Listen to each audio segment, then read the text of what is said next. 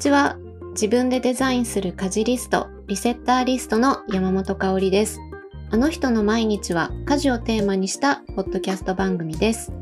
さて今週も、えー、先週に引き続きスペイン在住でデザイナーの古市弘子さんをゲストにお迎えしています。古市さんこんにちは。こんにちは。今日はよろしくお願いします。よろしくお願いしますはいなんか前回ちょっと時間いっぱいになっちゃって 突然終わるみたいな。なんか感じになっちゃった。すごい普通のいつもの話してたらどんどん長くなってそれで終わったっていう感じですけれど。いいんですかね？はい大丈夫、はい、今日はねまた引き続きスペインの家事事情についていろいろ聞いていきたいなと思います。はいよろしくお願いします。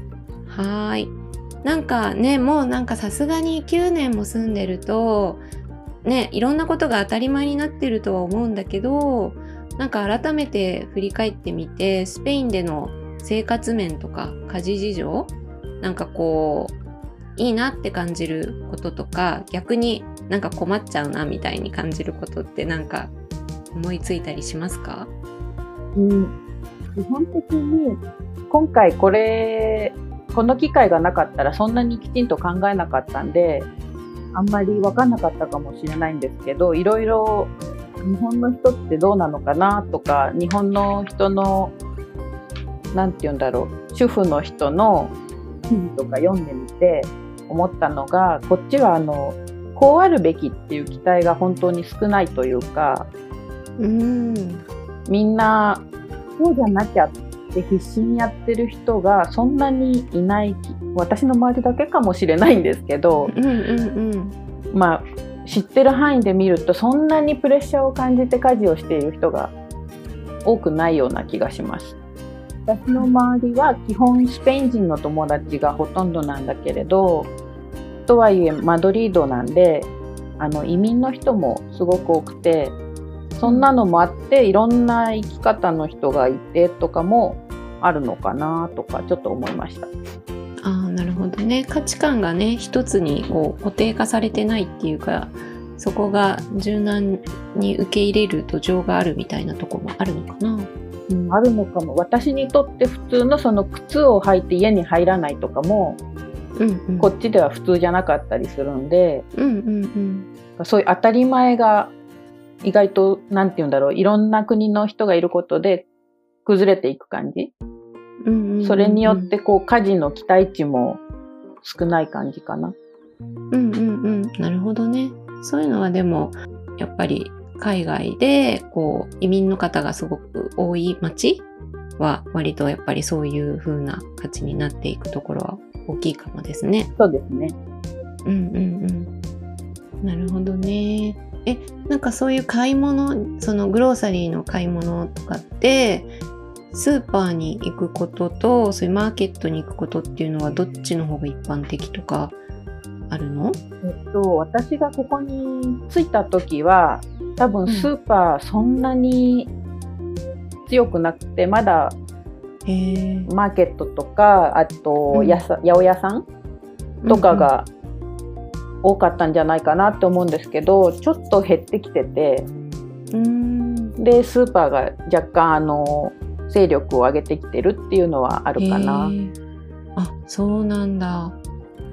えっとそしたら古市さんは買い物ってなんか普段どういうタイミングでいつ行くとかっていうのはなんとなく決まってる？まあ今ちょっとねコロナとかもあるからそんな気軽にっていう感じじゃないかもしれないけどそうですねコロナ以前はまあしょっちゅう、えっと、八百屋さんとか市場とか近かったんでこまめに行ってたんですけどコロナパンデミアで、まあ、特にマドリードっていうかスペインは外出禁止令が出たりとかそういうことがあったんで行く頻度をすごく減らしてて今は1週間に1回、うんうんうん、でまとめ買いするんで、まあ、車で大きなスーパー行って、うんうんうん、でここ今住んでる家に冷凍庫が1個余分にあっておおすごい。大家さんが多分使ってたやつをそのまま置いてってくれてるんで、うんうん、本当に助かってて大量に買って冷凍してる。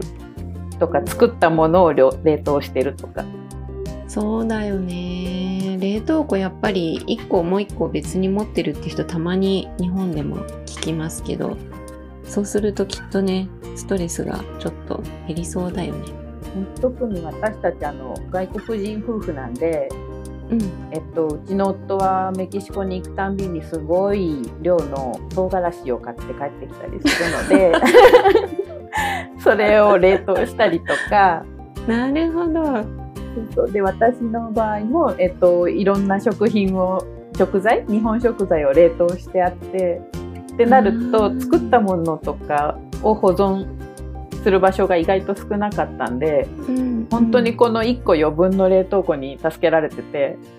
なるほど。ありがたいです。そうだよね。貴重だよねその自分の国の食べ物はね。本当貴重。普通にまあ売ってても売ってることも少なかったり売っててもなぜこれがこの値段でこんなに干からびてるのにみたいなこともあるよね。レンコンが腐りかけだったのに34ユーロ取られたとか買う人がいないからね。なっちゃうよねそういうふうにね。なんか中国人のやってるスーパーは多くってうん、だけど中国の人がやってるスーパーって基本アジアン。アジアンマーケットってなってて、うん、日本食材とか韓国食材とか、タイ料理の食材とかもあるかな？全部こう、一緒くたなんですけど、うん、もっとそんなになくて欲しいものが。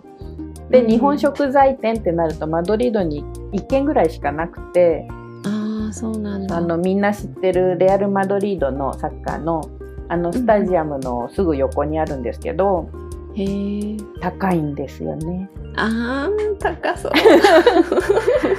あの私好きじゃないから買わないんですけど納豆とか1パックで多分5ユーロ近くするんじゃないかな。えーえー、好きじゃなくてよかったと思ってて。そうなんだ。油揚げも冷凍で売ってて3ユーロちょっととか。高い。えやっぱ日本人少ないのかな？少ないですね。基本的に仕事で派遣で来る人ぐらいしかいなくて。多分経済的に日本の方が強いので、うんうんうん、あのこっちに生活を良くしたくて来るっていうパターンがないから、なるほどほぼいないですね。私は一人も知りません日本人を。そっかそっか、うん、はんぺんとかちくわとか6ユーロとかする67ユーロするんじゃないかな。えー、すごい高い。本当いやなんか私住んでたロサンゼルスはもうね日系スーパーめちゃくちゃいっぱいあってもうすごい安くいろいろ。まあ言ってもね普通にアメリカのスーパーで買うよりはちょっと食材高いけどでも住んでるアジア人日本人がいっぱいいたからそうするとねまあ頑張れば買えるっていう感じだったかな。まあでも学生でお金がないから買えなかった やっぱり中国の人はすごく多くってなのでレストランにしても、食材店にしても多くてやっぱ安いですね。ああそっか、うん、なるほどね、うん、そっかそっか。なんかあの事前にさあの質問票みたいなのをちょっとね書いてもらったりとかもしてあったんだけどなんかスペインで最近流行ってる家電があるって？そうあの 多分ヨーロッパではもう長いこと流行ってる日本、うん、日本でいう嫁入り道具的なえそんな存在なの？あれ。そうなのそうなの。あれっていうかななんなんですか？えっと えっとテルモミックスって言って。テルモミックス。テルモミックス、うん、多分日本にも一度入って撤退してしまったんだと思うんですよね、うん、あそうなんだ、うん、へえテルモミックスって何何ですか？えっとまず。えっと高機能調理器、うん、何でも調理器みたいな、まあ、日本の炊飯器もいろいろできるからまあ、そんな感じののもっといろいろできる版、うんうん、刻んだりとか、うん、そういうこともできるみたいなんですけど、まあ、私か、うん、まだ手に入れたことはないので、うん、聞いた話しかできないんですけど、うんうん、大体みんなの結婚するとかあの、うん、カップルで住み始めるって時に親がプレゼントしてくれるような高高級家電？いやなんかさ私全然知らなくって教えてもらったから検索したんだよね。あのそしたら日本のアマゾンにもなんか取り扱いなんか正規のかなんかもう撤退したからっていうことだと思うんですけどそんなに出てこなかったんだけどアマゾンで見たら25万もしたよ。それはおかしい。それはそんなにはしないもの。高いけどこっちだとえっ、とね1300ユーロしないぐらい。1200ちょっと。あでもでも結構高いじゃん。うんすごい高へい、え。で多分みんなすごい便利って言ってて。うん。言うんだけれど多分その文化の違いもあってまだこう、決定打に私至らなくってうん迷ってるんですけど、あとはコピー商品がいっぱい出ててあそうなんだ。もう300ユーロぐらいからあったりして。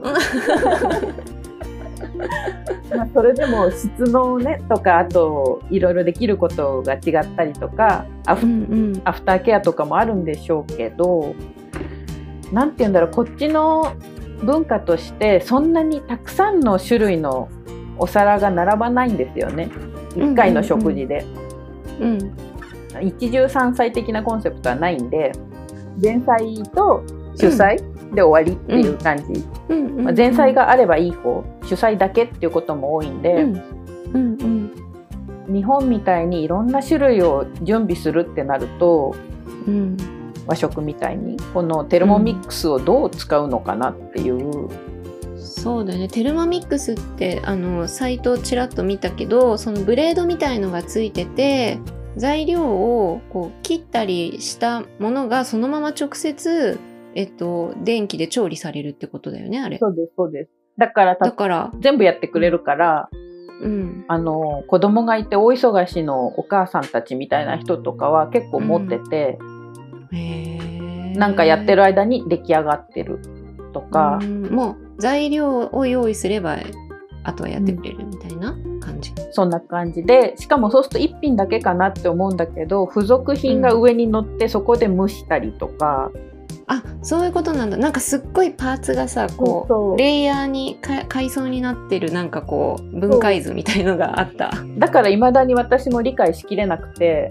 あの多分決定打にならなくてなのでこっちで買おうと思うと正規店だとあのデモンストレーションしてくれてあと貸し出し？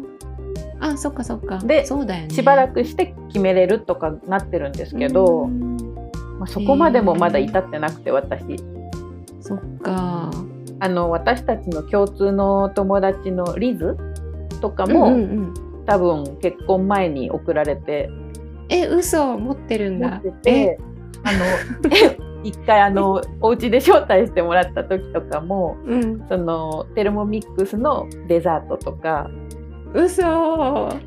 食べたりして美味しかったです。本当。えリズの話も聞きたいよね。ね本当ね、えー今度聞いてみようかうな、ん。このラジオポッドキャスト英語版とか楽しみにしてます。いやー私が英語ついていけない。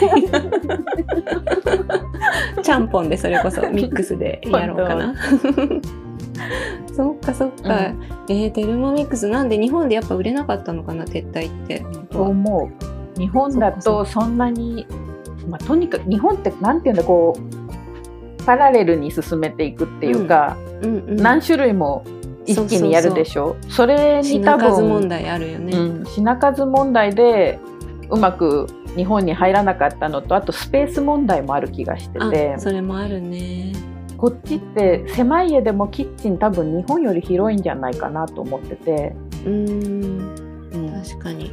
そこかな。そうだね。なんか日本はね今ホットクックっていうやっぱ電気調理器調理鍋がすごい人気なんだけどそれはなんか材料はやっぱ切って入れてであとはなんかあのお鍋で煮込むみたいなところだけをやってくれるみたいな感じなんだけど、スロークッカーみたいなやつかな。そうそうそうそうあそうなるほど。うん、でもやっぱそれもなんか場所問題で結構ね導入迷ってるっていう声が結構多かったりするかな。うん、えーじゃあもし今後導入したらまた使い心地教えてください。はい、レポートします。うんはい、いつになるかはまだわからないですけど。ミックスね、ちょっと覚えとくわ。はい。ねえそう。あとさ、あの、前回話にね、ちょっと出ましたけど、すごい乾燥してるっていう話があったと思うんですけど、うんスペインは空気が。あの、やっぱり洗濯物もよく乾くとか、それとも干す干さない？私乾は燥機とか乾燥機使わないんで、干さない、えー全部干してるんですけど、なうん夏はね、1時間もあれば乾きます、全部。何でも。1時間で乾く、あ、乾くかもね。うん乾くか。もうカラッカラなんで、脱,、うん脱水して干して、うん。2回目の洗濯機回してる間にもう生乾きとか、えー、それぐらい。あなんかさ、うんタオルとかさ、パリパリにならない？なるなるなるよね。パリッパリに、もうあの、形状が、わかる。もうなんか二つ折りのなんか四角い板みたいになるよね。なるなる。る。だからその辺は若干あの温度低めで洗ってみるとか、ああなるほど。あんまり高温にして洗って干すと、もう板になるんで、板に硬硬くなるよね。パリパリの。なのでちょっと柔軟剤は私肌弱いんで使わないんで、うんうんうん。まあ硬いのもいいかなっていうぐらい。うんうん、な そうかなんかそう聞いてたら私が住んでた中東のシリアもうやっぱあそこもね砂漠なんであのまああのいわゆる砂の砂漠というよりはちょっとまた違うんですけど基本すごい乾燥してるエリアなのでやっぱ1時間くらいでパリパリにそういえば乾いてたなって今 今なんかずっと忘れてたけど鮮明に思い出しました。そうなんですよね。こうマドリードも、ま、市内は普通にヨーロッパの街並みなんですけど、うん飛行機でマドリードに着く時に来たことある人はびっくりするかもしれないけど、空港の周りは本当砂漠みたいな感じになってて、うんうんうん。何にもなんて言うんだろう緑のないうんうん。都市周り、うん。この乾燥では緑が育たないんで、あってもなんか茶色っぽい草っていうか、うんうん。その感じなんで基本的に洗濯はもう楽しんでガンガンできる感じですね。洗っては干して、洗っては干してで、でそっかそっか。基本的に、えっと、一般的な家としてキッチンの横に洗濯乾燥室があってキッチンの横に洗濯乾燥室。なんかうん。家事部屋っていうかちょっとドア、うんうん。ガラスのドアで仕切られてるんだけど開けると、うん室内なんだけど半室外。うちは窓になってるんで開ければ空気が通るんですけど、開いてる家もあって、なんて言うんだろう。ちょっとバルコニーみたいな半半分閉まってて半分開いてるみたいなところに洗濯機があって、まあ、うちはそこにそのもう一つの冷凍庫もあるんですけど、であと、なんて言うんだろう、掃除用具？を入れる棚が全部そこにあって、うん。さらに、えっと、天井に、レール式の物干し竿みたいのがあって、こうハンドルをぐるぐる回して、上げ下げできるタイプ。へー。なので、そこで干して、上に持ち上げとくと、その、あのーちょっとしたストックとかもできるような棚があるんで、そこの出し入れとかにも邪魔にならないっていうか、へー。で、洗い場が、まあそういう空いてる感じで、逆側に棚があるっていう感じ。へーあでもなんかえそれは一般的な作りなの？うん、結構ファミリータイプの大きさの家だったら一般的にありますね。へえそういうのいいね、うんあるとすごねく便利。雨でも雨でも干せる？まあ乾くのは遅くなるけれど、うんうんうん干せますね。それが本当に助かってて。そっかそっか、そっか。だか国によって違うよね。なんか私がロスで住んでたアパートは同じフロアに、えっと何箇所かやっぱランドリールームがあってそこの洗濯機と乾燥機は共同でみんなで使うみたいなのがあってで自分の部屋から一番近いところをコインランドリー的に使うみたいな感じだったなっていうのをなんかなんか古市さんと話してるといろいろ思い出す。なんかそれすごいアメリカっぽいねその教アメリカっぽいよね、必ずそのどんなにいいマンションみたいなところでもなんか地下に洗濯ルームがあったりとかあれがすごく面白いなと思って。うん、家に置かない感じだとね。まあアパートとかだとね一軒家だとね家にあるけどそうそう。あの巨大な乾燥機と。懐かしいな。本当。そうか。じゃあ洗濯に関してはそういう話であとあの掃除？掃除に関してはねあのどんな感じなんだろう。なんか日本だとね掃除機とかあと最近はルンバとかも人気だったりとかもあるけど古市さんちは猫ちゃんもねいたりするから猫の毛問題とかもきっとあるだろうなと思うんだけどその辺はどんな風に掃除されてます？基本掃除機は、えっと、端から端までまではいかなくても毎日かけててうん特にうち猫の毛もやっぱり本当に多いんでうん。かけてもかけてもなんて言うんだろう。あのケサランパサランじゃないけどうんうんうんうち猫の名前タオって言うんですけどあまた1タオ2タオそううん。いうふわふわっと。ふわふわっていうのが出てきちゃうんでもうしょっちゅうなんうちはダイソン使ってるんですけどうんあのワイヤレスのハンドタイプ？うんうん。あれをもうしょっちゅう出してきてはサカサカっとかけてまたその洗濯乾燥室に戻してうんうん。っていうのが日課でなので今、うん今度もう一匹増えるんで猫がうんうんルンバとかああいうロボット掃除機を考えてるんですけどうん。うん。でもこんそう検討中今、まあ、だいぶ長いこと検討してるんですけど、うん。まあ、子猫だし音大丈夫かなとか、ねえ、怖がったりとかっていうのもね、聞いたりするよね。そう普通の掃除機も怖いんでそっか。どうかなじゃあ動かれるとなおさら。ねどうしようかなっていうのとあと私基本家にいるんでうんうん。どうかなってそこがちょっと心配でまだ導入はしてないですねうんうんうん。なるほど。え、お家はフローリング？うちは全部フローリングですうんうんうん。でキッチンだけあのタイル？うんうん。テラコッタタイルみたいなそういううんう感じの、んうん。そっかそっか。でもそしたらなんかそうですね。なんかあの水拭きできるやつとかもいいかもね。そっか水あのスペインというともう本当掃除が水拭きでうんうん。特にあのあんまりカーペットの家っていうのがないんでうんうん。多分文化的に皆さん水拭き大好きモ,、うんうんうんモップがけかうんだから私も最初にそのモップセットを買ったんですけどうんうんバケツとセットになっててうんバケツに水と洗剤入れてモップジャブジャブもう濡らしてうん床を磨くっていう感じですかね、うん。うん。うん。そういうのが主流なんで結構いいかも。水拭きできるやつは、ね。うん。特に本当乾燥しててホコリもすごい舞うんで、うんうん。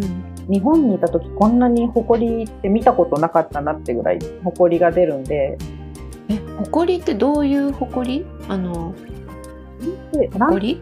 ほわほわっとしたあ綿状のものが本当にで、うんうん猫飼ってない時期でも出てたんあそうでなんだ。へえ。ただ乾燥してるんでカビとかは問題なくて、うんうん。なんかお風呂掃除とかはすごい簡単なんですけど、うんうんその分もホコリ対策が大事不思議だね。どこから来るんだろうね。乾燥するからなんか舞いやすいのかな？多分そうだと思う雨降るとちょっとホコリが落ちて落ち着いてくれるっていう感じで、へえ。うんそっか。やっぱ気候によって掃除の仕方も違って面白いよね。その床びちょびちょに洗うなんて、う日本だと乾かなそうだけど、いやー、うんうんうんうん。でしょ？面白い。うん。フローリング傷まないかなとかうん思うんだけど、こっちだとほんとすぐ乾くんでうん。逆にこうね、ちゃんと。ね、すっきりして気持ちよくできるようになってますね。うん。なんかそうやってちゃんとそこに合わせた掃除の方法が残っていくっていうか受け継がれていくっていうのが面白いよね。うんすごく面白い。へえ。なんか楽しいな聞いてるの。もっと聞きたい。いっぱいある。そうでもねあのーなんかあと最後もう一個だけちょっと聞きたいのがその家事分担とかってスペインはどんな感じなのかなって。まあ日本はやっぱりまだまだね女性の方に負担があのかかってるっていうのが現状でまあ今ね少しずつ家事シェアとか家事やるあの男性もすごく増えたりとかっていうのはあるけどまあやっぱりご家庭によってねまだまだっていうところもあるんだけどスペインとかだとどうどうですか？まあスペインだとっていうかまず古市さんち？私そんなにすごく、ピカピカにしたいっていうタイプでもなくて、うんうん。まあ綺麗じゃないと、まあ、若干こうあ心の乱れとか思うんですけどうん。部屋の乱れは心の乱れと思ってこう落ち着かなくなるんですけど だけどまあ死ななければいいやぐらいな 適当さは持っていると思っていて。うんでうちの夫は基本的に何でもしてあげたいっていうタイプで多分掃除もも そう私本当ありがたくって掃除も、まあ、私は日々のその何て言うんだろう毎日ちょっとした掃除？うん。簡単なその埃を取ったりだとかキッチンの使った後のとインダクション、えー IH 周りの掃除とか、全部わーって一気に水掃除するんですけどそういうのは私がやるけど、週末のお風呂の掃除、うん。うち2個お風呂があるんですけど、うんうん。どっちも湯船とトイレと全部あってそれもブラシ使電気ブラシ使って全部磨いてくれたりとかすごい。ゴミ出しも毎日さっさと降りてくれる？多分歩きたいんですよね、うん。動いてたいからゴミ出しも全部やってくれるし、その荷物のトランクルームと家の上げ下げとかも全部やってくれてうんうん。あの私主婦って言っていいのかなみたいな。そういう感じです。洗濯もそれぞれ自分のものはやるんで。うんうん。でタオルとかシーツはまあ私がやってるんですけどうん。そっか。じゃあなんかこれはこういう風にしようとかっていうよりも旦那さんの方が割と率先して動いてくれちゃうみたいな掃除に関してはもう本当に彼が率先してやってくれるんで、うんうん。でそれぞれ多分気になるポイント違うんで、うんそれで彼がやってても私の気になるポイントをやらなくてもまうん。あそこは私がやればいいかとか、うん。あと片付けに関しては断然私の方がやるんでうんうん。私は物に住所がないと嫌でうんうん。使ったら戻すとか、その使い勝手を考えてここに置きたいとかそういうのが結構あるタイプだと思うんですけどうん。彼は空いてるところに置いておくっていううんうん。タイプなんで、まあ、その辺は分担して、ほぼ私がやるっていう感じにしてるかな。そっかそっか。それはなんかもう自然と得意なものがあの振り分けられてったっていう感じだね聞いてると。だからあんまりなんて言うんだろうどうやって声掛けするかとかうん。考えなくてもなんとかなっちゃうっていうか。そうだね。多分2人ともすごく協力的というかお互いに暮らしに対して、そう思う。前向きなんだろうね。あとやっぱり日本みたいに維心伝心っていう考え方はないんでうんうん。気になったら話す、あそうだね、うん、話す。だってもうそれって怒るんじゃなくて私こここうした方がいいと思うんだけどどうかなとか。うんうんでも相手がもっといい意見があったらでもこれだったらこれもいいんじゃないとか、うんうん。なんていうんだそういうのが会話の中に普通にある感じかな。うんうん。そうだね、うん。なんかこうななんだろうこう相手に期待してこう空振って なんかねちょっと辛いみたいなのってよく聞いたりもするけど、そういうことじゃないんだねきっとね。それだから日本の記事を読むとそういうのが多くって、うんうん毎回びっくりしててあそっかうん。分かってもらいたくて分かってもらえないって辛いなってよく思うんですけど、うんうん。あんま分かってもらいたいって黙ることがないっていうか、うんうんうん。思ったことは基本何でも言うけどでもそれがこうなんていうのイライラじゃなくて会話ですね、普通の。うんうん。うん。そうだね。なんかあの、また国際結婚っていうのもあるし、あのね、持ってるその背景が全然違うから、なんか分かってよっていう期待値もすごく、なんていうの、変に高くなりすぎないのもいいのかもしれないね。逆に。あの分かってもらえないのがベースなんで、うんうん分かってもらいたかったら言わなきゃいけないっていうか、なんうん。うんスペインの言葉であのうん。好奇心とか興味には足があるって言って、うん。だから自分が興味のあることだと人って動くでしょ？うんうん、多分それと同じで分かってもらいたかったら伝えなければとか、うん、なるほどね。多分それは国際結婚の多分利点でもあるんじゃないかなと思ってます。ねえ本当だよね。今それ聞いてて本当そうだなって思った。なんかあのやっぱ日本だと,、うん、と私がこのくらいしなくっちゃとか変に背負い込んじゃうのもあるし、あのパートナーもこれは当然やっといてくれよっていう風なこう暗黙のねこう期待値がお互いにあったりとか多分同じ文化で育ってたりとか、するのがまたちょっと逆に邪魔しちゃうところはあるかもしれないね。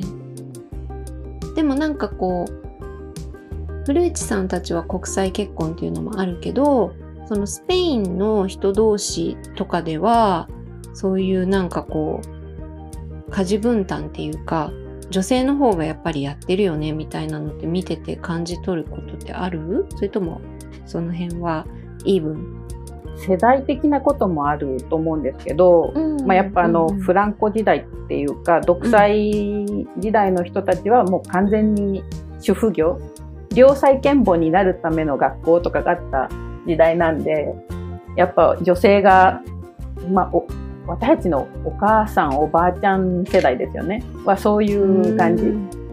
いつもなんか割烹着着てるみたいなそういう感じなんですけど逆に今の時代はあの多様性が本当に日本とは多分比べ物にならなくて、うん。まあ、近いところから日本の環境から近いところから行くとまず離婚している夫婦もすごく多いっていうことで、うんうん。えっと、だけど結構みんな協力して子供を育てていて、うんってなると2週間母親の元にいるけど次の2週間は父親の元へとか、そういうこともあってどっちも多分家事をやるっていう土台がすごく、うん。もうそこで次の世代への教育として結構もうあると思うんですよね。確かに、だからどっちもやんなきゃいけないしうん。っていうのが一番多分日本の、えっと、文化とか環境から見ると一番想像しやすいところなんですけどその他にも、うん。えっと、ゲイのカップルであったりとか、うんうんうん。レズビアンのカップルであったりとか、うん。まあ、トランスジェンダーとかもいろいろあるんですけど、うんうんそれがの結婚も認められているし子供を持つことも認められているので、うん。なんていうの女性がやらなきゃっていう概念がうん。もう存在できないっていうか、そうだね。友達の息子さんが今9歳？うんかな10歳。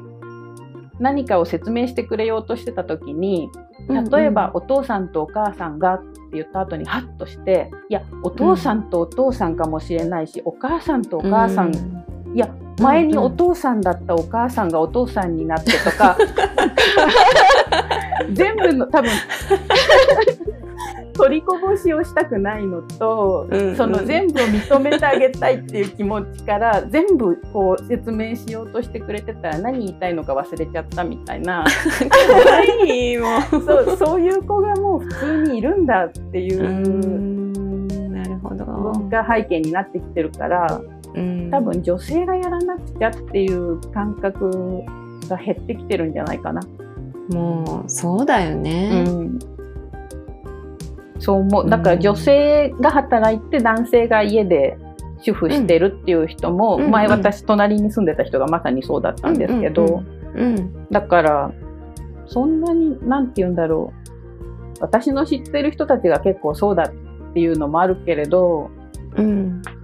そうじゃなくて日本的なこのにまだ女性の負担が多いっていう人たちもきっといるんだろうなとは思うんですけど、うん。うん奥さんがすごく仕事に集中したい時期は旦那さんがその何て言うんだろう。仕事をちょっと変更して早く上がれる仕事に変え、転職して家のことをやってたりとか、そういう人も友達にいるし、うん、分担はもう本当人それぞれ家庭それぞれとかパートナー時代。うんうん。うんうん、だからそうなんだよね。男性がとか女性がとかじゃなくてやっぱりもう各家庭で全然そのバランスも違ってくればね。だからなんか男性だから女性がそうやそれほどまでに家事に対するプレッシャーを感じていることの裏には男性がやっぱり社会でこうね家族を養わねばっていうプレッシャーが同時にあるわけでなんかその裏返しだからその今古市さんがね言ってくれたみたいにこう人生の中でこう今の時期はこっちの方私私の方がキャリアを優先する時期。その後はパートナーにその時期を譲るとかなんかね子育てのやっていく上でも子供の年齢によってね手のかかる時期って全然また違ってくるからなんかそのくらい本当はねあの柔軟に対応できるといいんだろうけどね。なんか家の家事をやってても思うんだけど、うん。私あの美大出身で多分香織ちゃんとかも絵描いたりするからわかると思うんですけど、うん。デッサンってうん。あの目線を視線を持っていってほしいところって書き込むけれどうん。そうじゃない背景とかは結構意外と近くで見るとこうあこんな書き方してるのっていうぐらい適当に書いてあったりするけれど意外と離れてみると普通に見えるっていうかうん。なんかあれが私は結構家事とか人生とかに使えるんじゃないかなと思ってて、うんうんなんていうんだ大事なところは手をかけるけどそれ以外のところはちょっと手抜いちゃってもいいんじゃないかなぐらいに思ってて、うんだからその自分の人生で今キャリアにフォーカスしたい時期っていうので女性がうん。旦那さんと話してうん。その旦那さんがその時期はその背景になってくれるっていうか、うんうん。なんかそういうのをなんでうまくいかないのかなっていうのをうん。いろんな話聞いててそんなずーっとその視線持ってくるところにいなくてもいいじゃないみたいな。うんうんうんうんそうなんだよね。でも本当それが叶えば一番ねもっと力を必要以上にお互い入れずにねやっていけたら一番いいのになっていうのは本当思うね。そうですね。うん。まあなるほどね。なるほどうね、ん。いや面白い。面白い。長くなっちゃった。う んこのテーマは本当にすごい面白いと思ってて私も。その多様性とか、うん。うん結婚の大事さとかこっち、うん。多分結婚っていうものにそんなに重きを置かれていないっていうか私も、うん。彼がメキシコ人じゃなかったら結婚しなかったかもしれないんで、うん。なんていうの必要性がなければ。うんうんうんうんだけどお互い外国人なんで結婚してないといろいろ大変とか、ああなるほどね。そうじゃないとなんて言うんだろう生活の基盤が作れないっていううん。制度上の規制がなければ、多分この国で結婚はもうそんなに大事ではないんじゃないのかなって思います。うんうんうん、もしスペイン人同士として出会ってたらね、ううん。そうだね。そうだね。そういう社会制度がちゃんとね利用できてっていう立場だったらそんなにこだわる必要ないんじゃないかなっていうのはありますよね。そうですね。うんそうかいやー面白い面白かった。よかった。ありがとうございます。なんか結構たっぷり話していただきましたけれども、ちょっとね、もう時間だいぶいい感じなので、ここまでとさせていただきたいと思いますけど、お話ししてみていかがでしたか？そうですね。なんか普段こうほわほわっと考えてたり、うん。日本と比べてどうかなとか、まああえて考えないとそんなこともしてなかったと思うんですけど、うん。うん、そういう機会があったので、なんて言うんだろう、いろんなところに点で存在してたものを、こう、いろいろ組み立てて、こっちの暮らしを見れたかなっていう面白さがありました。ああ、よかったです。なんか私も改めてね、なんか普段さ、ズームとかで乾杯とか言ってそうそね、たまに会ったりしてたけど、う。うん。こういう時、そういう時にね、こうなんか順序立ててこんなにこう細かく聞いたりとかしたことはなかったから、うん、本当面白かったです。面白かっ本たです。もう話し始めたらいつもキリがないんですけど、当 にちょっとまた今度ぜひ続編をややりましょう。はい。もうちょっときちんと何を順番に話すべきか考えます。うん大丈夫大丈夫。ありがとうございます。じゃあ、えっとね、古市さん、前回もちょっと紹介させていただきましたけれども、インスタグラムがね、あるので、えっと、そちらは、あれですよね、スペインの暮らしぶりとか、はいア。ップしていくっていう感じですかね。そうですね。特に今年はなるべく日本語で書こうとしてるんで、うんうん。読んでもわかるかと思います。わかりました。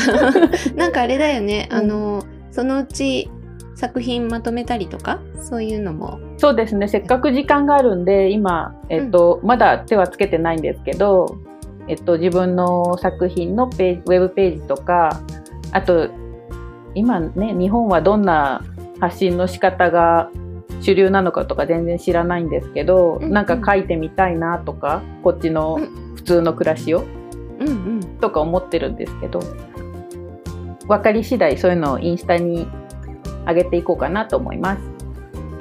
わかりました。じゃあちょっと古市さんのこと面白いなって 思ってくれた方はぜひインスタフォローしてみてください。リンクを概要欄に貼。っておきます。はい。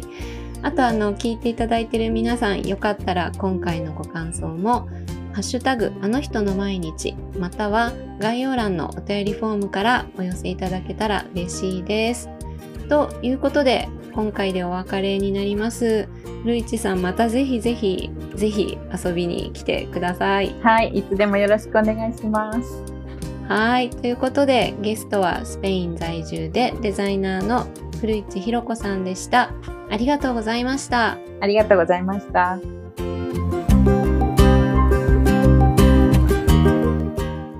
回のあの人の毎日はここまでとなります。匿名でご利用いただけるお便りフォームを概要欄にご用意してます。感想、質問などお声を届けていただけるととても嬉しいので、ぜひよろしくお願いします。ハッシュタグあの人の毎日でも感想や質問などいただけたら嬉しいです。リセッターリストでは毎週土曜日にお届けする山本香里からのメールマガジンも無料で楽しんでいただけます。ご興味がある方は概要欄のリンクからぜひご登録ください。それではまた次回お会いしましょう。山本香里がお届けしました。